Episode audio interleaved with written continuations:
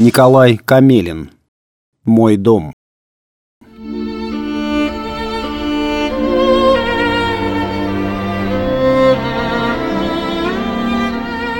Я часто повторял про себя, что все это однажды закончится. Что мне удастся, наконец, вернуться в тебя, мой дом. Я как будто совершал молитву, с надеждой глядя на пожелтевшее от времени фото, на котором мы были вместе. Нина, я и дети.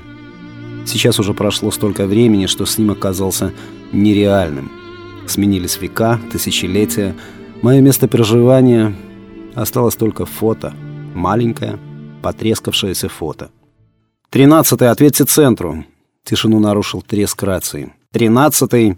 Я поднялся с лежанки, обустроенной в землянке, находящейся в чаще леса, и взял в руки рацию, лежавшую на походном рюкзаке.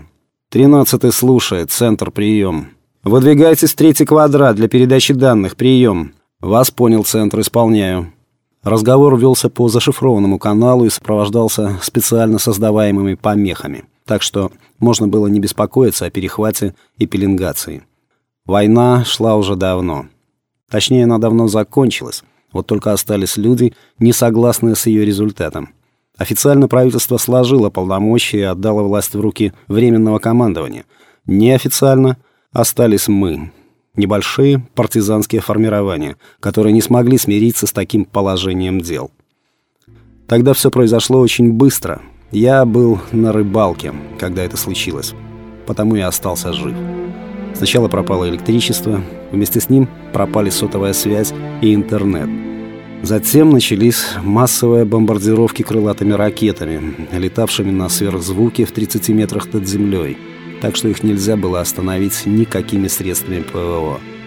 Они разрушали военные базы, административные здания, склады, огневые точки, казармы, в общем, все цели, которые были известны противнику за время десятилетних наблюдений за нашей территорией со спутников – Затем в небе появились боевые эскадрильи, которые вели огонь по остаткам боевой техники и ресурсов, не задетых первым ударом.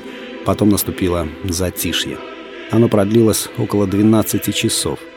Этого было крайне мало, но мы успели взять необходимое и скрыться в лесах. И хоть нас было немного, и мы понимали, что война проиграна, хотелось омрачить неприятелю вкус победы. Нас выслеживали с беспилотных летательных аппаратов с помощью тепловизоров и уничтожали точечными ударами.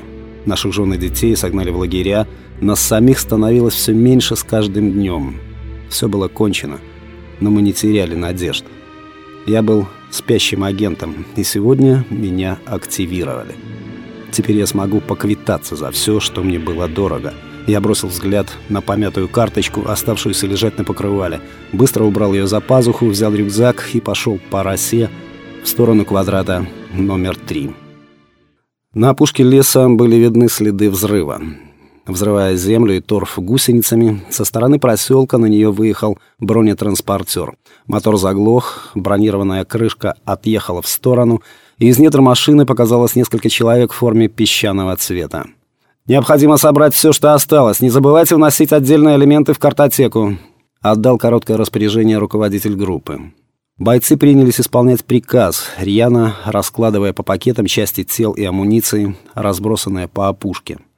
Один из них ненадолго остановился, найдя рядом с оторванной ногой в военном берце пожелтевшую карточку, почти разорванную и забрызганную кровью. С карточки на него смотрела счастливая семья, стоявшая на фоне крепко сложенного кирпичного дома в два этажа.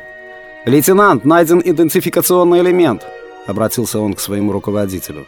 Тот взял карточку из рук подбежавшего солдата и сделал снимок камерой своего смартфона. Специальная программа обработки изображений проанализировала полученный результат и идентифицировала двоих взрослых по носогубным складкам.